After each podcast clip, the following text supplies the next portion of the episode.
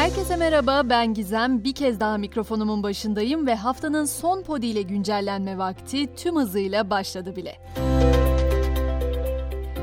Beklenen oldu, İyi Parti'den bugün siyasetin gündemine bomba gibi düşen bir açıklama geldi. Partisinin bir dayatmaya mecbur bırakıldığını söyleyen ve altılı masa artık milletin iradesini temsil etmiyor diyen İyi Parti lideri Meral Akşener ittifaktan ayrıldıklarını açıkladı. Akşener, Ekrem İmamoğlu ve Mansur Yavaş'a da aday olma çağrısında bulundu. Akşener'in bu açıklamalarının ardından CHP Merkez Yürütme Kurulu olağanüstü toplandı. CHP lideri ilk açıklamasında hiç merak etmeyin bütün taşlar yerine oturacak ifadesini kullandı. Bu arada bir dikkat çekici çağrı da Zafer Partisi lideri Ümit Özdağ'dan geldi. Sosyal medya hesabından Mansur Yavaş'a aday olması için çağrıda bulunan Özdağ, Türk halkını pazar günü saat 15'te Ankara Büyükşehir Belediye Başkanlığı'nın önünde Mansur Bey'i göreve davet etmek için bir araya gelmeye çağırıyoruz dedi. Siyasette bugün yer yerinden oynasa da unutulmaması gereken asıl yer afet bölgesi şüphesiz. Çünkü deprem bölgesi hala sallanmaya devam ediyor. Kahramanmaraş'ta sabah saatlerinde 5 büyüklüğünde bir deprem daha oldu. Şehirde kalıcı konutlar içinse ilk kazma vuruldu. TOKİ Pazarcık ilçesinde 839, Afşin ilçesinde 501 adet konut yapacak. Öte yandan deprem bölgesinde inşa edilecek konutların ödeme koşulları da belli oldu. Hak sahiplerine 2 yılı ödemesiz toplam 20 yıl faizsiz vade imkanı sağlanacak. Ulusal Risk Kalkanı modelinin ilk toplantısı da bugün İstanbul'da yapıldı. Toplantıda konuşan Cumhurbaşkanı Erdoğan, yatay mimariden taviz vermeyeceğiz.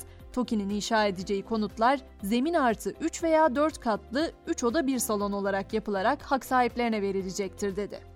OHAL bölgesi için alınan yeni kararlardan da söz etmek istiyorum zira öğrenciler için büyük önem taşıyor. Yayımlanan yeni kararlara göre deprem bölgesinde ikamet eden devlet üniversitesi öğrencilerinin bahar dönemi katkı paylarını devlet ödeyecek.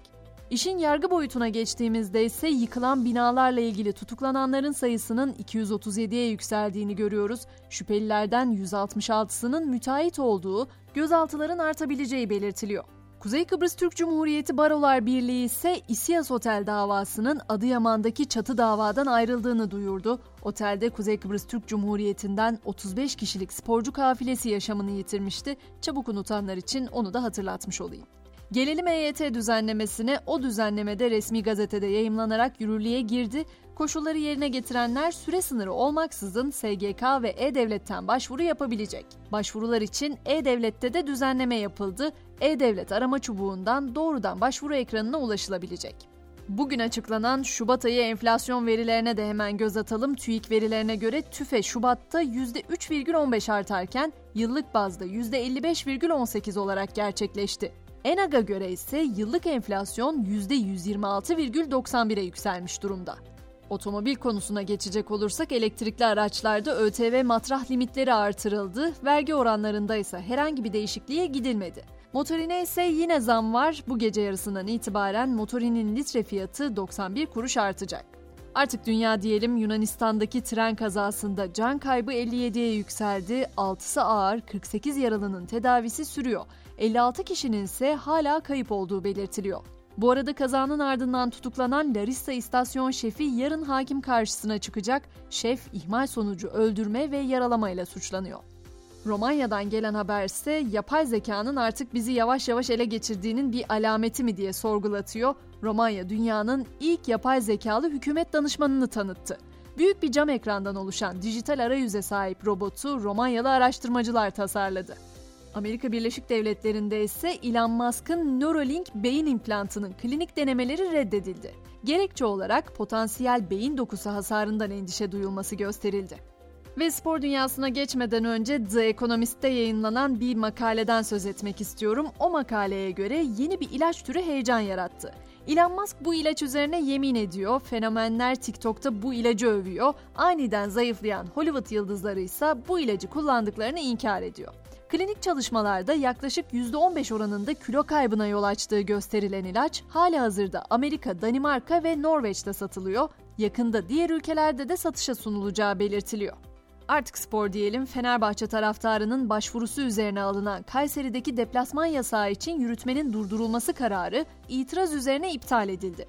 Dün stada alınacakları açıklanan Fenerbahçe taraftarı ise bu kararın ardından Kayseri Spor deplasman tribününde yer alamayacak. Seçimli olağanüstü genel kurul kararı alan Trabzonspor'da ise Başkan Ahmet Ağaoğlu istifa ettiğini açıkladı. Bordo Mavili kulüpte kongre 25-26 Mart'ta gerçekleşecek. Son durağımızsa Poto olacak. Basketbol Avrupa Ligi'nin 26. haftasında Fenerbahçe Beko İtalya'nın Bologna takımını konuk edecek. Maç saat 20.45'te başlayacak. Ve güncelleni bugün Melih Cevdet Anday'ın dizeleriyle noktalayalım istiyorum. Uyumayacaksın. Memleketinin hali seni seslerle uyandıracak. Oturup yazacaksın. Çünkü sen artık o sen değilsin. Sen şimdi ıssız bir telgrafhane gibisin. Durmadan sesler alacak, sesler vereceksin. Uyuyamayacaksın. Düzelmeden memleketin hali, düzelmeden dünyanın hali, gözüne uyku girmez ki. Pazartesi sabahı yeniden görüşünceye kadar şimdilik hoşçakalın.